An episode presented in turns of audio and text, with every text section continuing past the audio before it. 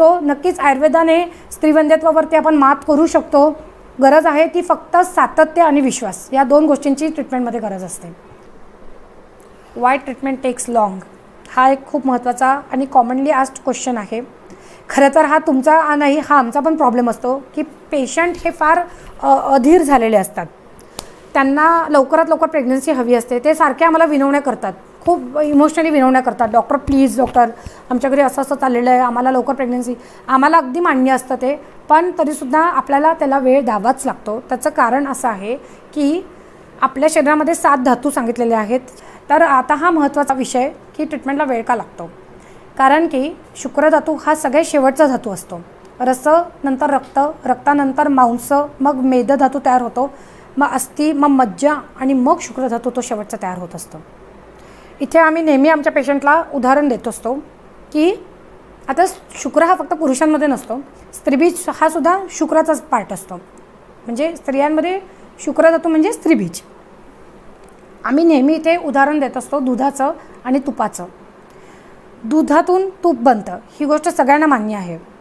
पण ती प्रोसेस जी काही होत असते ना ती सेम प्रोसेस आपल्या खाल्लेल्या आहार रसातून स्त्रीबीज आणि शुक्रबीजापर्यंत होत असते. सेम प्रोसेस आणि प्रत्येक टप्प्यातून त्याला जावं लागतं. दुधाला पहिले साय येते. ती साय वेगळी काढली जाते. त्या सायमध्ये सुप्तं तूप असतं. भविष्याचं जे तूप बनणार असतं ते एक प्रकारे त्या सायमध्येच असतं. ही गोष्ट आपल्याला मान्य आहे. तर ही साय आपण नंतर ह्याला विरजवतो दहीमध्ये. मग ही दही ला मंथन केलं जातं. नंतर त्याचं ताक आणि लोणी तयार होतं. मग ह्या लोणीला वेगळं काढलं जातं आणि ह्या लोणीला नंतर उष्णता देऊन त्याच्यातून खरं तूप बाहेर पडतं. ज्याच्यामध्ये सगळा जो दुधाचा सार भाग आहे तो आलेला असतो त्या तुपामध्ये. सेम प्रोसिजर आपल्या बॉडीमध्ये घडत असते. आपण जेवण केल्यानंतर पहिले धातू जो तयार होतो तो रसधातू तयार होतो. म्हणजे जी साय तयार होते ती रसधातू पकडली जाते. आणि या प्रत्येक धातूतून तयार होत होत होत होत होत शेवटी त्या शुक्रधातूला तयार होत असतं शरीरामध्ये.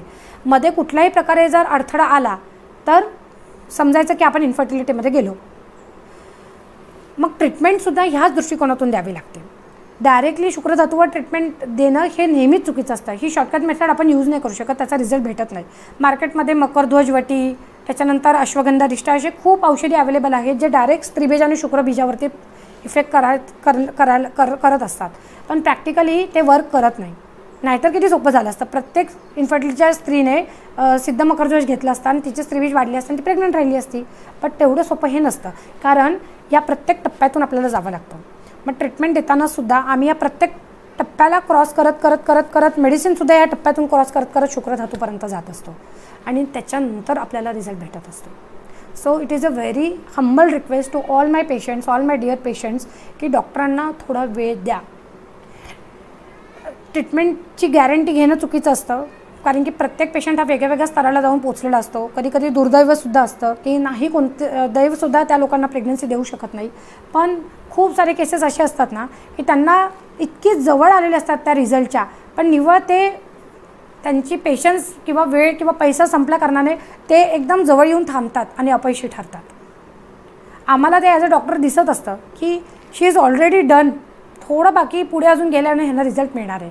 पण काही केसेसमध्ये काही कारणास्तव ते तिथे थांबून जातात आणि मग तिथे प्रॉब्लेम सुरू होतात.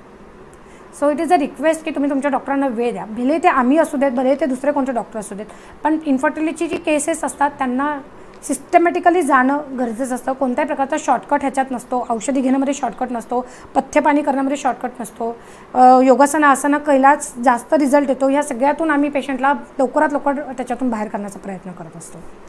So I understand I think की तुम्हाला आज कळालेलं आहे की थोडक्यात प्रेग्नन्सी स्त्री वंध्यत्व हा किती समुद्रासारखा मोठा विषय आहे. किती पहलूंमधून डॉक्टरांनासुद्धा त्याच्यात चॅलेंजेस असतात. डॉक्टरांनासुद्धा पहिलं तर बघावं लागतं काय समोर आहे आणि नेमकी त्यात कोणतं योग्य ट्रीटमेंट जाणार आहे. त्यात वेगळ्या वेगळ्या तपासण्या येत असतात. सो नक्कीच आयुर्वेदाने स्त्रीवंध्यत्वावरती आपण मात करू शकतो. गरज आहे ती फक्त सातत्य आणि विश्वास या दोन गोष्टींची ट्रीटमेंटमध्ये गरज असते. त्यांनाही काही क्वेश्चन्स असतील त्यांनी त्यांच्या त्या रिस्पेक्टिव्ह आयुर्वेदा गाईडला संपर्क करा. जितक्या लवकर शक्य होईल तितक्या लवकर मी पर्सनली तुमच्या क्वेश्चन्सला एंटरटेन करणार आहे.